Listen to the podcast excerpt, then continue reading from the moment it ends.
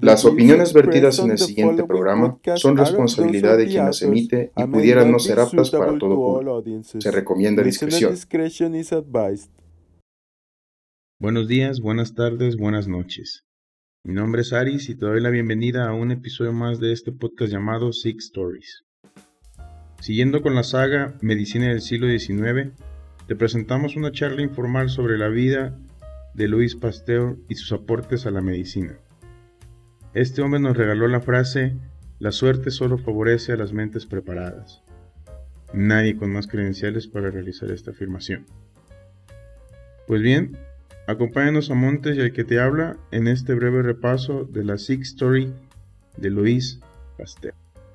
Y bueno, profe, bienvenido una vez más. Eh, el día de hoy vamos a hablar de este célebre personaje que es Pasteur, Hablamos el episodio pasado sobre Ignaz Semmelweis, que fue el, encargado de poner de moda esto del lavado de manos y la antisepsia como la conocemos, ¿no? En su forma más rudimentaria, claro, experimentando con, con sustancias que en ese entonces pues era lo más potente para desinfectar. Pero bueno, era muy diferente la vida en ese entonces, estamos hablando de la mitad del siglo XIX eh, Ignacio Semmelweis, por su parte, estaba en el Imperio Austrohúngaro y este personaje, pues, está en el bando contrario, ¿no? En, precisamente en Francia. Sí. Después de estas guerras napoleónicas. bueno. ¿Cómo, era el contexto donde había nacido este personaje? Ah, este, precisamente yo estaba revisando un articulillo este, que se titulaba el impacto de los descubrimientos de Pasteur en la, ciencia, médica. Y, este, científico francés eh, se enfrentó a los cuatro elementos, ¿no? a, la teoría de los, a la teoría de los humores, a la teoría de los temperamentos, a toda esa creencia que ya se venía arrastrando pues desde, desde los griegos. Desde los griegos, efectivamente. Entonces, la mayoría, si no es que siempre, pues todos los tratamientos estaban eh, relacionados también a esos cuatro elementos y pues carecían de cualquier valor científico, no era simplemente por creencia o por costumbre. Entonces se enfrentó a eso, también se enfrentó a los miasmas y a la corrupción del aire. También hizo algunos estudios que demostraron pues que no es que el aire eh, eh, generara, generara este, infecciones o algo así o que fuera corrompido, sino que en las partículas de polvo viajaban algunos microorganismos que cuando podían caer en, caldos de cultivo o en, alguna materia orgánica con condiciones favorables para ese microorganismo, eh, lo conducía a la putrefacción o lo conducía a la fermentación, dependiendo. Pero él descubrió eso. Y por último, pues fue el que terminó por enterrar, eh, porque pues no fue el único, ¿no? Por enterrar la generación espontánea.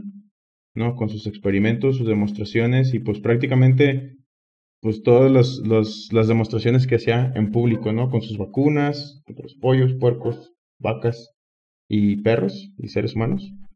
Entonces eh, él, él se enfrentó a esas tres grandes maneras de pensar y de percibir la vida y todo lo que implicaba, ¿no? Ir en contra.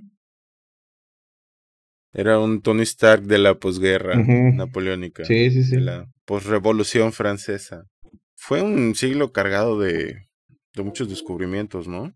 Sí, y, mucho descubrimiento, mucha guerra, mucho esta boca es mía, este, mucho andar en, por, protestas, en exigir derechos. Eh, se estaba creando una nueva clase, la burguesía, em, y de esa clase o de ese estrato social estaban saliendo pues bastantes personajes emprendedores, ¿no? Pasteur fue uno. Los nuevos riquillos de ahora. Y, y aparte pues también que, que pues sí se veía como que, bueno, quién sabe, ¿no?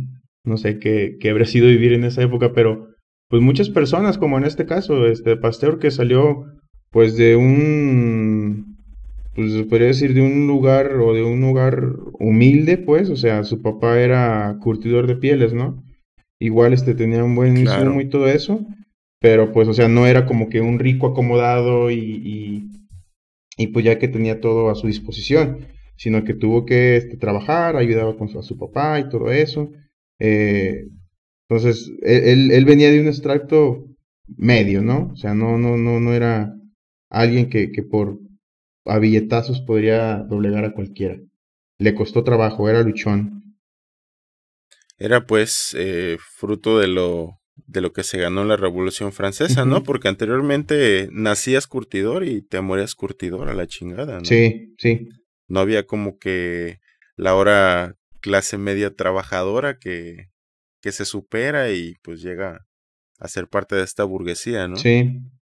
Y este, ¿qué te parece si, pues, si tú traes algo sobre la infancia, nos platicas algo sobre la infancia, la infancia de este pastel? Y ahí yo te voy siguiendo.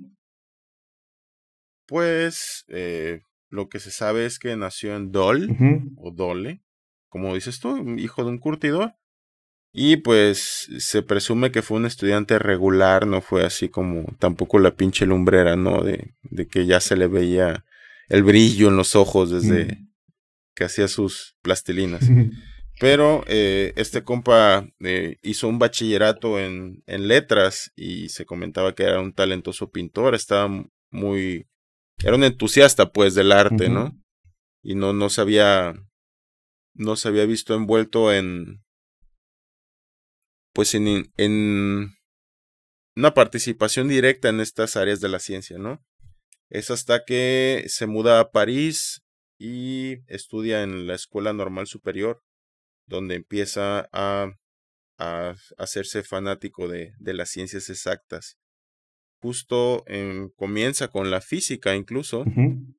Tan así que eh, su primer trabajo fue precisamente en la Universidad de Dijon. Dijon. Donde se convierte Dijon. como la mostaza, de esa mostaza con semillitas que sabe culera. y pues fue profesor de física. Ahí daba sus sus clases estas mamonas de que avientas el carrito y que Esa, que calculas, ¿no? La velocidad y, esos pinches experimentos. eso es, importante, ¿no? Porque de entrada, pues, nada que ver con la medicina, ¿no? Nada que ver con la medicina. O sea, química, física, dar clases sobre ciencias, pero medicina, nada, o sea. Eh, fíjate, en, en, ese artículo que, que te leí de, de, los retos de, de, de Pasteur, eh, marcaban eso como una gran ventaja, que no estaba contaminado precisamente con esa concepción del origen de las enfermedades, de los cuatro humores, porque pues para él eran pues reacciones químicas y echar gotita y salió humo y cambiar colorcitos y todo, o sea, eran procesos más, más medibles, ¿no? Porque pues bueno, la, medicina en aquel tiempo pues era mucho de, filosofarle ahí, imaginarse más o menos qué podría tener el paciente. Thinking outside the box. Entonces, eso, te digo, en ese artículo lo menciona y pues yo también estoy de acuerdo que es fue como una ventaja, ¿no? O sea, porque llega desde, desde otro punto de vista a estudiar algo que pues hasta entonces no se había relacionado y podríamos entonces tal vez achacarle eso, ¿no? Hacer el acercamiento o, o, poner como que las últimas piezas del rompecabezas médico. Si para entonces ya se estaba dando el avance en autopsias, si ya se estaban viendo este, algunos manejos en, en la higiene y el manejo de los pacientes, todo eso, este valedor con sus aportaciones que tuvieron que desarrollarse dentro de un laboratorio, así como que llegó con la última pieza de, del, del Megazord de medicina y pues aquí está, ¿no? La medicina moderna. Con, con la mayoría de no, no estaba maiceado el compa. Ajá, no estaba maleado, entonces, pero eso es una ventaja, creo. Eh, y bueno, pues sí es cierto en parte porque la comunidad médica pues estaba muy casado con, con ese tipo de ideas, ¿no? Y pues obviamente jugabas tu prestigio en ese entonces. Sí. Recordemos que los médicos en ese entonces eran unos pinches rockstars, entonces pues no podías darte el lujo de ser un médico malo o ir en contra de, de estos descubrimientos de la medicina, porque pues lógicamente perdías estatus. Ser médico es, aquí entras de paciente y es el estatus que tienes, ¿no? Prácticamente. Sí, sí, sí. Entonces nos. Que ahora pues ya es diferente, ahora es qué carro traes, ¿no? o a qué modelo te andas cenando, ¿no? Para ¿Cuántos determinar este prestigio. ¿Cuántos cortes a la semana haces y todo eso? Casi, casi. Eh, pues bueno, nos quedamos en la cristalografía. ¿En qué consiste esa, esa onda? De la cristalografía es, es un, un estudio microscópico de, de las moléculas que componen algún sustrato químico, ¿no? En particular. En este caso, el, el, descubrimiento, al estar observando los cristales que formaban esta, esta sal del ácido cloracético, se dio cuenta que eh, existía una forma de la misma molécula, pero como si fuera en espejo. Mm. Es decir, como si tuvieras un par de guantes y estuvieras observando el, el par, perdón, el guante derecho y a la vez el guante izquierdo, que son parecidos, mas no iguales. Entonces, ¿cuál es la pues lo relevante, ¿no? De este descubrimiento. Ah, bueno, pues ok, ¿no? ¿Y qué, qué hago con esa información? Eh, pues es como esto, precisamente les pongo un ejemplo. El, el sildenafil, por decirlo así, pues también tiene sus variantes, ¿no? El tadalafil, el ritonavir, el redemsivir, bueno, ¿qué les importa? Pero bueno, el, el caso es que los medicamentos, pues si han visto que tienen alguna variante. Entonces, esa variante a veces reside en eso.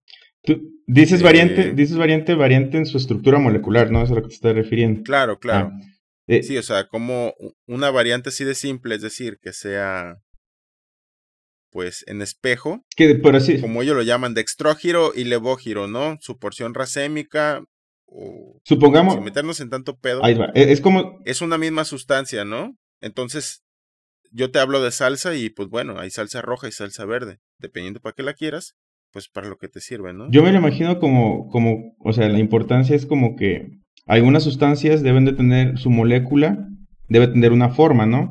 Para poder entrar o acceder a las células cuando interactúa con su membrana. Entonces, esa, esa, esa molécula o esa llavecita eh, tiene, supongamos, imaginemos la forma de B, una B minúscula. Pero hay a su vez otro medicamento similar, pero que la llavecita la tiene en forma de D. Claro. Entonces, más o menos por ahí va la cosa, ¿no? Esa es la importancia de, decir que, que, que, aunque pueden ser sustancias este, similares, esa simple llavecita o ese giro hace que interactúen de diferente manera con las células, ¿no? Así es. Sí, porque eh, precisamente residen los receptores también, ¿no? Es como nuestras llaves pueden ser Philips, pero la mía abre mi casa y la tuya abre la tuya. Si intercambiamos llaves se pueden ver diferente, pero no la abre. Entonces, ese fue el primer descubrimiento de, de Pasteur. Esto fue durante su etapa de estudiante. Y ¿sabes, ¿sabes qué onda con eso? Em, había un, un químico alemán que había declarado que, esa, que esa cuestión de la forma de las moléculas y esa manera en que se reflejaba la luz, este, no tiene ninguna importancia, o sea, simplemente era y así. ¿Sí me entiendes? Y en, Como una Ajá, ah, algo más, ah, mira qué bien. Y... Ningún valor predictivo. Exactamente, y, y sucede que este vato alemán era, era una eminencia, ¿no? Y, a mí me hace... Y era nada más y nada menos que Albert y llega un chamaco, un chamaco de 21, 22 años y le dicen, el machín, mira, sirve para esto y es de esto y sucede que, que este fenómeno tiene que ver con, con, la interacción que tiene un hongo con los residuos de la fermentación, ¿no? Porque en, en, los líquidos que él estaba estudiando, ¿no? Y le dio un sentido ya más este, orgánico. Fue su primer encuentro con, con este tipo de interacciones entre sustancias químicas que son producidas por diferentes seres vivos.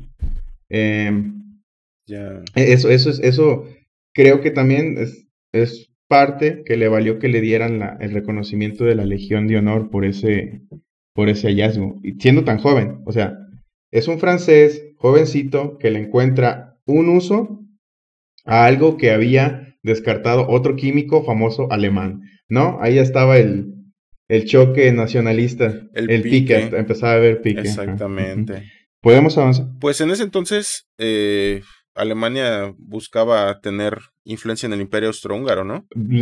Eran como que los que estaban a la vez financiando y queriendo meter su filosofía. O sea, Francia tenía obviamente sus ideas de la ilustración, pero también Alemania tiene sus filósofos y era más o menos parte del pensamiento de, del imperio austrohúngaro, ¿no?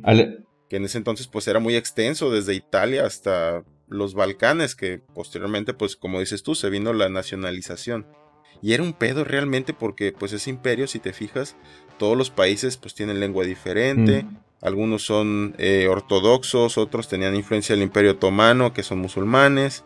Y pues era un cagadero, ¿no? O sea, querer controlar un rancho donde unos cabrones hablan otro idioma, creen otro dios. Ahí, ya después. Ahí el, el, imperio que estaba haciendo Mella con todo eso era el imperio prusiano.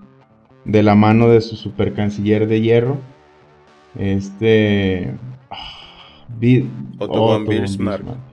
Ese, este compa fue el que empezó a mover todos los hilitos en esa región y empezó a hacer su movedera de fichas, este, creando conflictos, eh, creando pique, precisamente en pos de encontrar una identidad alemana.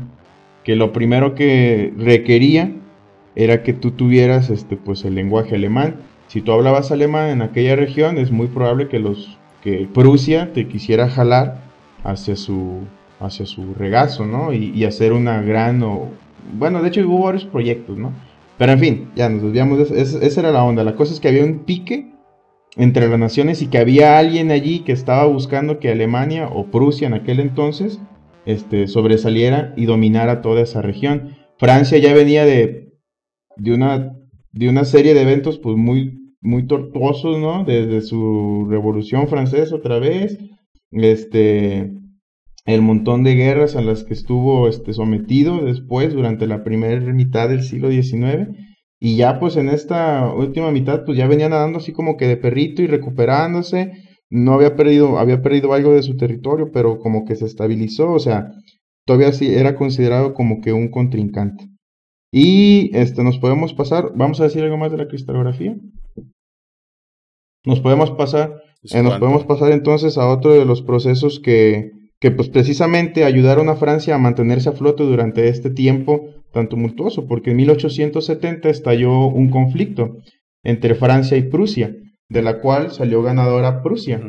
Eh, esto siempre lo quise decir en un podcast. Eh, Alemania se quedó con Alsacia y le robó también este Bohemia o algo así, no me acuerdo. Eh, entonces, bien random, güey, por si, por si el pendiente, ni me acuerdo bien. Pero la cosa es, pues, que en 1870 este, ocurrió este estallido de, eh, guerra entre Francia y, Prusia, en la que te digo, ganó Prusia, y en los acuerdos o cuando ya se hizo el armisticio eh, que se firmó en el Palacio de Versalles, ojo que después de ese palacio sigue apareciendo en otras guerras como un símbolo muy fuerte, eh, le puso una multa, ¿no? O solicitó, exigió una indemnización de tantos miles de francos a Francia en reparación de daños y por haber perdido la guerra, ¿no? Y que si no hubiera sido por Pasteur y por lo que vamos a empezar a comentar, por sus descubrimientos, esta, este pago o esta deuda hubiera sido insostenible, ¿no? Em, ¿Quieres empezar a hablar de la fermentación? Pues de la fermentación, precisamente, como dices tú, hubo algunos puntos donde más o menos se acercó a esta teoría, porque eh, pues hablar de fermentación era hablar ya de microorganismos, ¿no? Anteriormente se creía que la fermentación se daba lugar sin necesidad de que hubiera microorganismos, entonces esto es lo que viene a, a cambiar Pasteur y demostrar.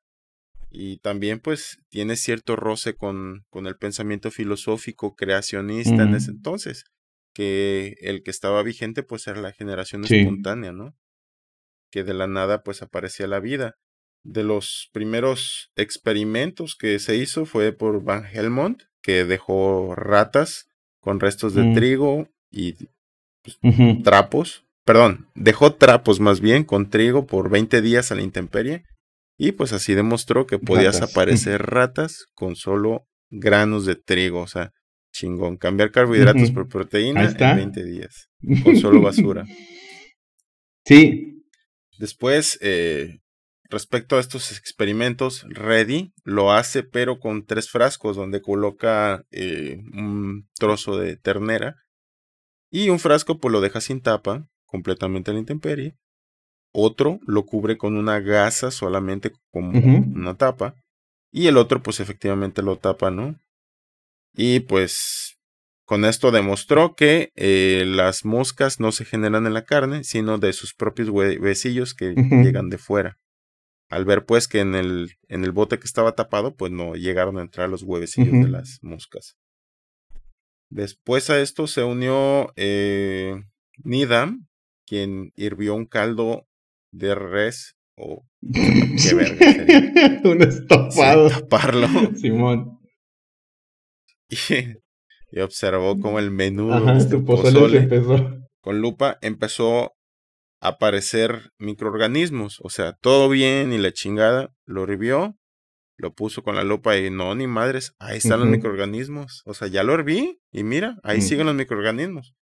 Pues sí, mi cabrón, pero pues no lo tapaste, ¿no? O sea, eso lo sabes por los cagues que te pone tu jefa, ¿no? De que, cabrón, ¿por qué no lo tapaste? ¿no? En fin. Pues bueno. de... Todos estos experimentos, eh, Spallanzani pues quitó el, el aire y recalentó, ¿no? Y dijo, a ver, momento, esta madre, si lo tienes que hervir, lo tienes que recalentar, pero hay que taparlo. Entonces ahí fue como que, ah, cabrón, o sea, ahí ya se empezó a, desafiar. Entonces prácticamente lo que hizo Pasteur con esta teoría de las levaduras, pues fue dar una patada en el culo, ¿no? A esto que ya se venía refutando desde hace tiempo, que era la teoría creacionista en ese entonces. Él lo que hizo pues fue hervir este mismo caldo, pero los botes, o bueno, donde lo servía, fueron estos matraces con cuello de cisne, que tenían, eh, pues hacían como una especie de filtro de aire donde no alcanzaban a llegar los microorganismos. Y bueno, todo muy bonito, lo hirvió, el caldo salía clarito, mira una lupa y no pasa nada. Oye, pero que, ¿por qué en el otro experimento si aparecían? Ah, sencillo, quebró el matraz, el cuello de cisne, otra vez expuso a los microorganismos y mira, en el, en el ambiente hay microorganismos, puso la lupa, ahí están. Fue como quedó demostrado que el caldo se tornó oscuro por no estar expuesto a un medio que no estaba.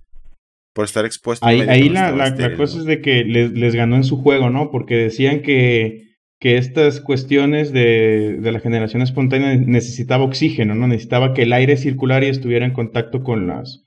Pues con el caldo, ¿no? Y con los, con los matraces con cuello de, de cisne, les ganó, te digo, en su propio juego, porque, o sea, no tapaba, como en los otros experimentos que mencionaste, en que solamente el recipiente que estaba sellado no, no presentaba organismos. En este caso, él no, no selló ninguno, sino que hizo un largo trayecto para que pudiera entrar el aire, pero durante ese trayecto las partículas de polvo que transportaban bacterias o microorganismos se quedaran atrapadas o encerradas en ese cuello de cisne, lo que ya no las hacía llegar hasta el caldo de cultivo. Entonces, eso, eso es lo interesante del diseño de ese experimento, que, que, se mandó varios, ¿no? O sea, sus diseños experimentales eran buenos y, casi no dejaban lugar a duda, ¿no? Entonces, muy controlados, ajá. Entonces, cuando le dicen eso, oye, pero pues, ¿cómo le podemos...? Rompe el cuello del cisne, el, el, el, se pierde esa función de filtro que tiene la forma del matraz y entra el, el aire con micro, transportando microorganismos, ¿no? Porque también fue otra de las cosas que él descubrió, pues, que, que no es que el aire fuera corrupto, sino que en el aire se mueven partículas de polvo que van a su vez cargando microorganismos. Eso, ¿dónde lo podríamos este, aplicar ahorita? Ahora. ¿Salas COVID? Pues en todos lados. No, me refiero, o sea, ¿de qué nos sirve saber que, que se pueden transportar microorganismos en las partículas de polvo? Como por ejemplo, ¿cuál es la recomendación con, con para evitar las eh, enfermedades de gastrointestinales en estos tiempos? ¿Qué tiene que hacer con el agua? Pues no comer en la calle. Cubrirlo, el agua, porque en el polvo, con estos vientos que hay, se transportan bacterias y ese tipo de cuestiones que pueden contaminar el agua, ¿no? Por eso siempre tapa el agua, no deje recipientes de agua abiertos, porque pueden entrar microorganismos, ¿no? Entonces, por eso el de los tacos de cabeza pone este trapo encima de, Efectivamente, la carne. Para que no le lleguen los microorganismos. No, imagínate. Se, consideran estériles. Pues una es así, ¿no? La temperatura si está adecuada, pues se puede mantener estéril de alguna manera. Ya, de allá que te libres de los microorganismos que están en las uñas del taquero, ese es otro pedo. O de las tuyas. La otra es también, pues, observar, ¿no? El taquero a qué hora se va al baño y pues ir a los tacos antes de esa hora, ¿no? Y fíjate que eso que comentas, igual que es reproducible, sí puso a temblar este desafío filosófico, ¿no? El de que se pensa, el de pensar que siempre existieron los seres vivos en la Tierra. Entonces, si con eso estás demostrando que al estar en la intemperie hay microorganismos que pueden generar vida, entonces la vida siempre existió en la Tierra. O la trajeron los marcianos. O la, la panspermia es la más, es la más aceptada. Y con un. Es la que más está agarrando vuelo. Ah, no, claro. Pero pues también es, es importante el receptor y el ambiente. Te pongo un ejemplo. Con estas mismas teorías, Miller, otro científico, oh, hizo la teoría quimiosintética. Él, mediante matraces, hizo ciertas reacciones químicas para generar materia orgánica, es decir, eh, juntó todos los gases que tiene nuestra atmósfera, el famoso chon de la primaria, ¿no? El carbón, hidrógeno, oxígeno, nitrógeno, ajá. Y pues generó mediante descargas eléctricas estos rayos que existían, me imagino, cuando la Tierra estaba en, en su etapa más salvaje.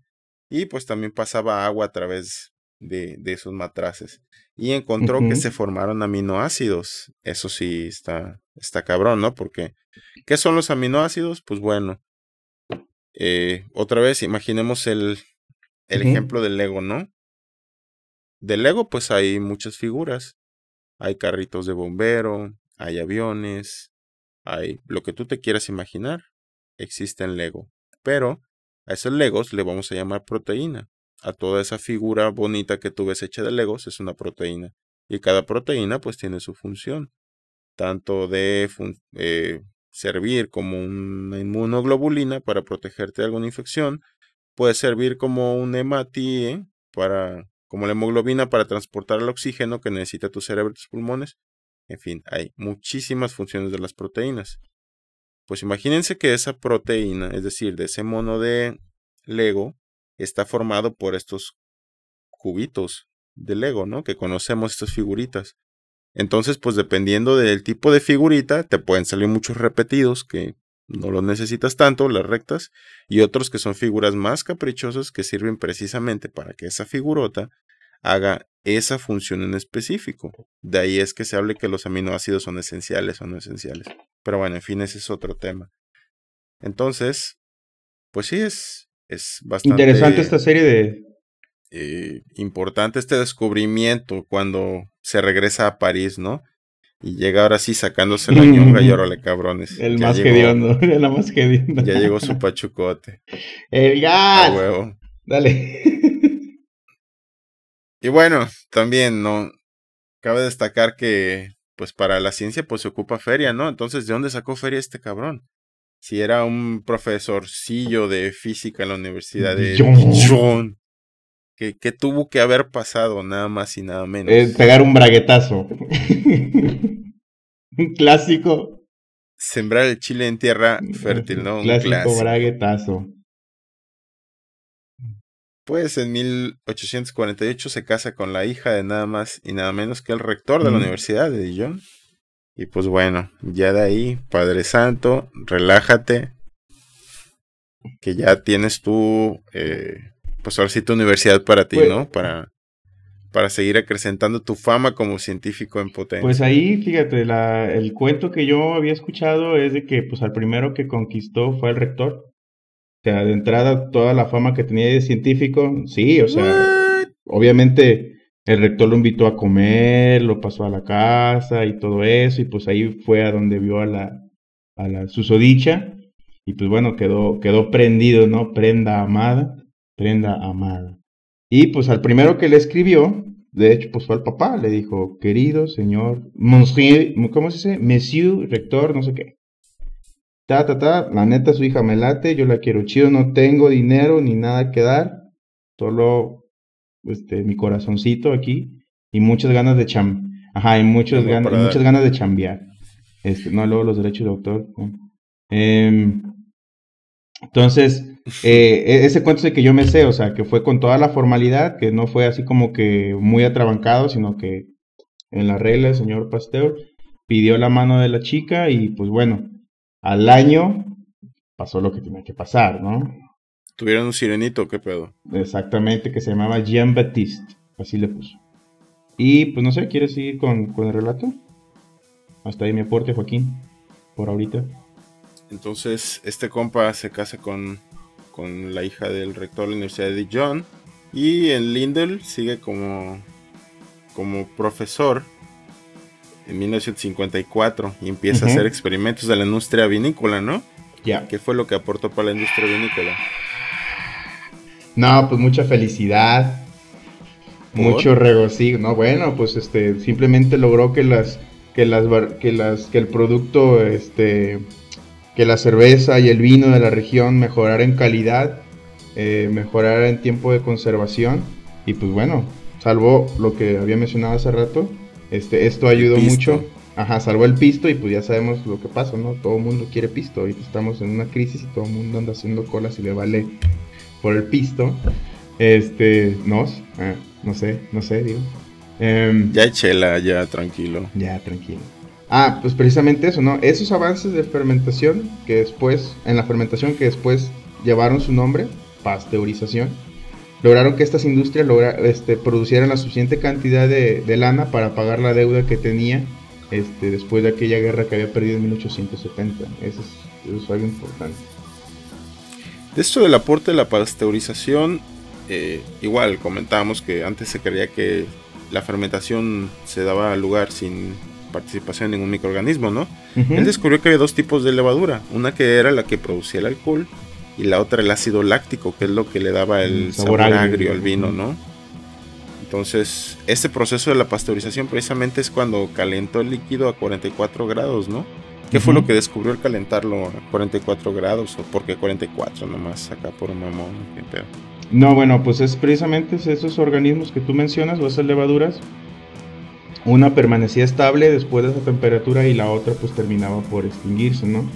Lo que permitía que, el vino eh, se conservara con su sabor normal o con su sabor natural, por así decirlo, o el esperado, el deseado.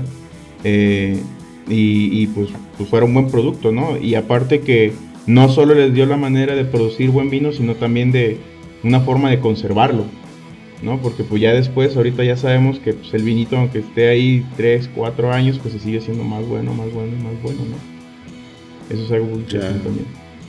Eso permite que no todo el tiempo estemos tomando vinos jóvenes.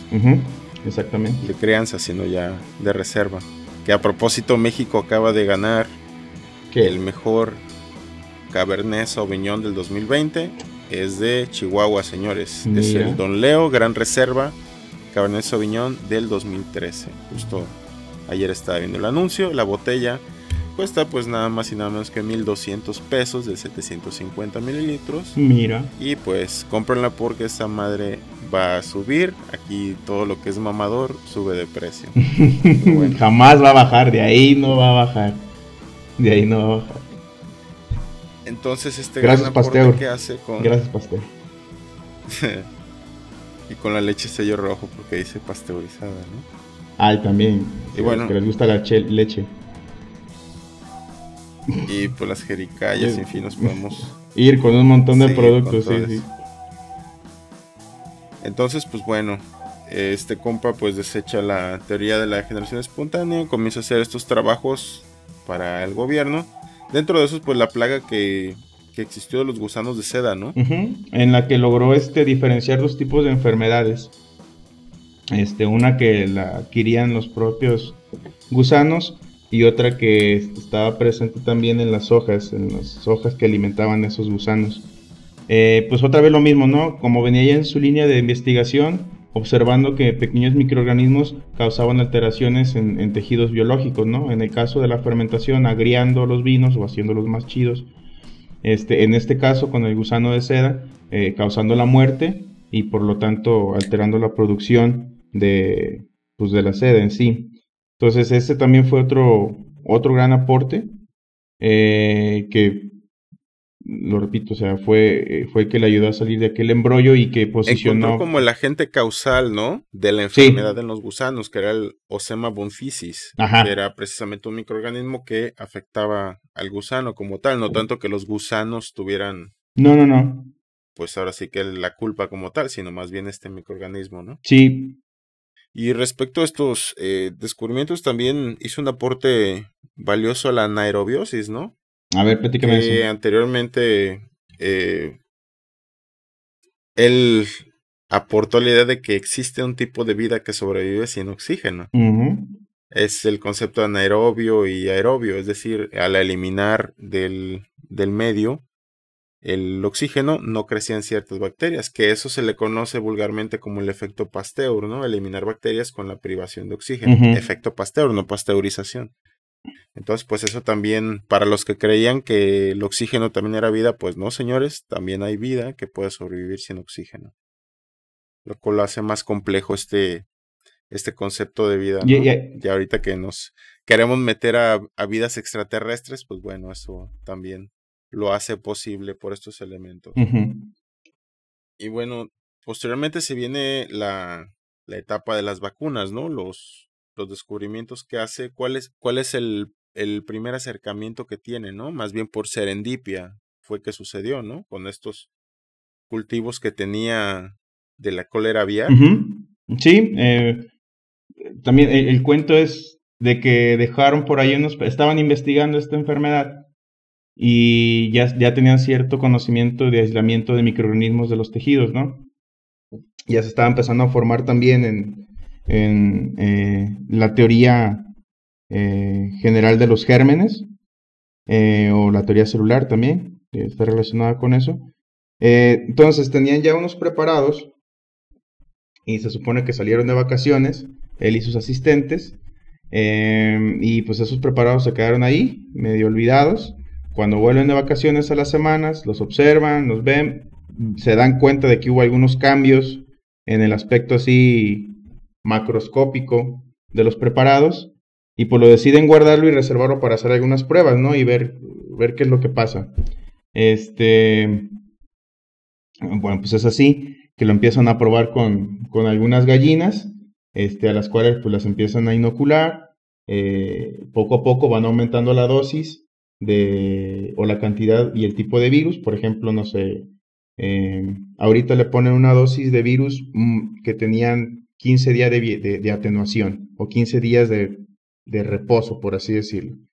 A la siguiente, le, este, en la siguiente inyección, dos, tres días, le ponían otra vacuna con virus que tenían menos días de atenuación, ¿no? 10 días.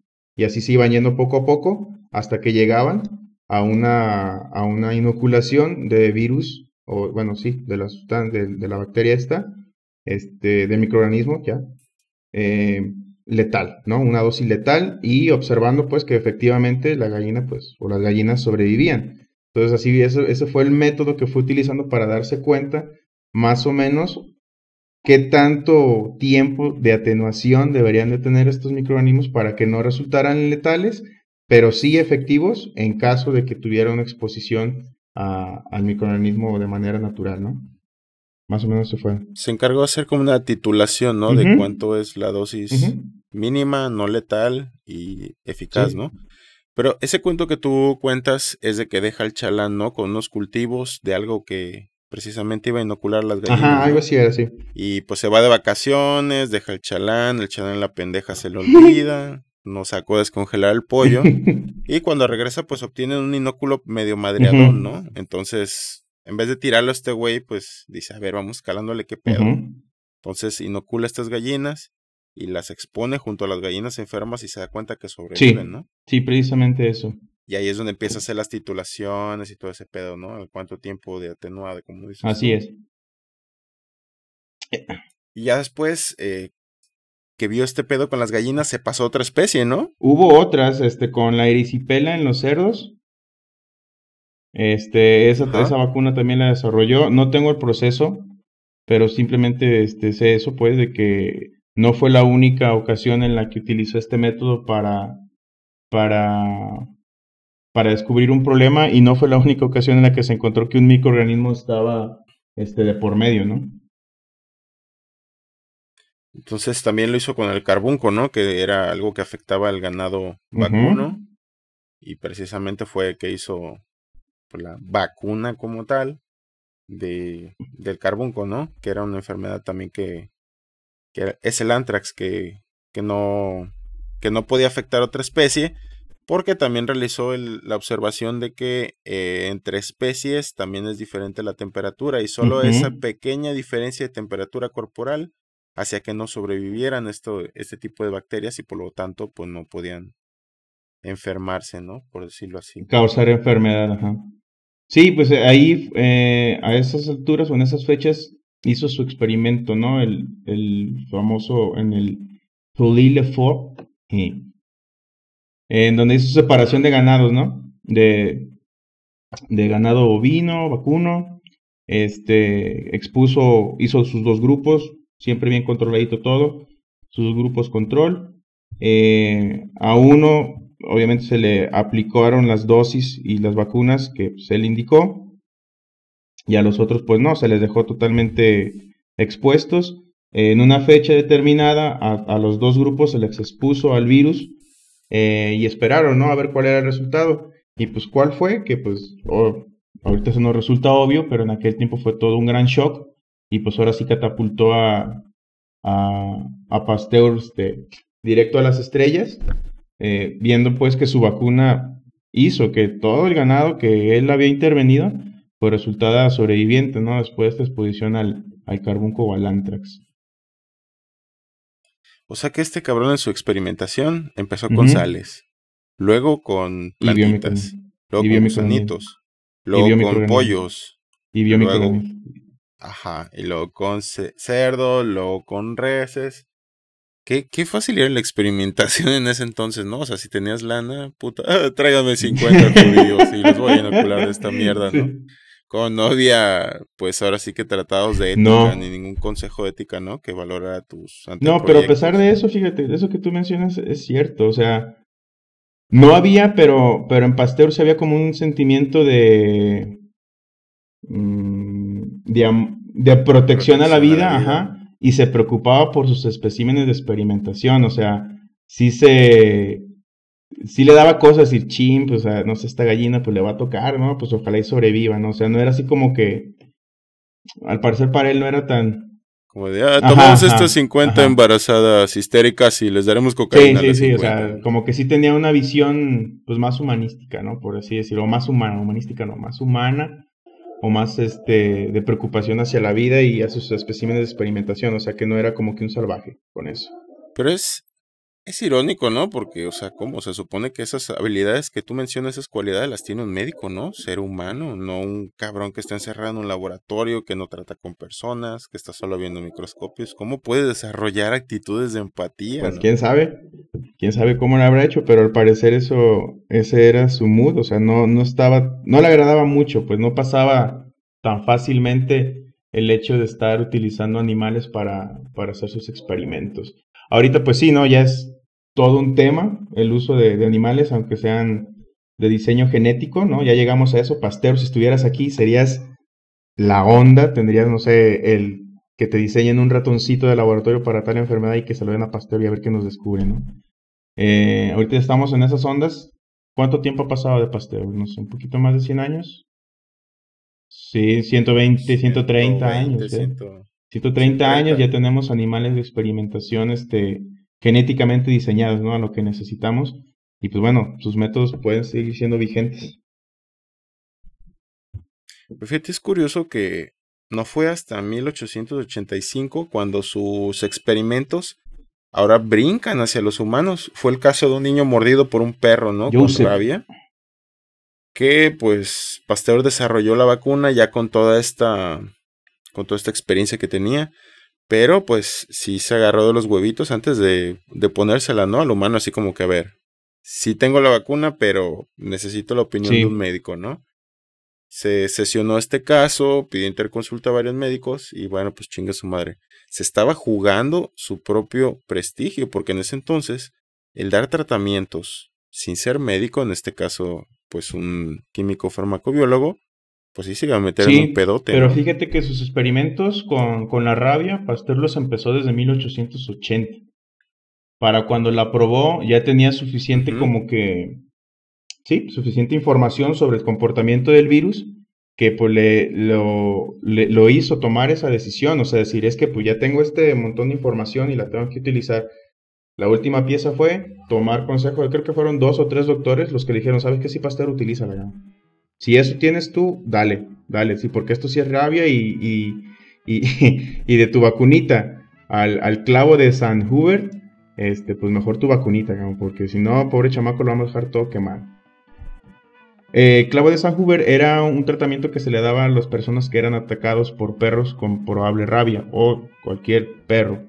Eh, consistía en calentar un clavo más o menos del tamaño de una lapicera o dependiendo de la, de la herida que haya dejado el perro, calentarlo al rojo vivo e introducirlo dentro de la herida para causar una cauterización.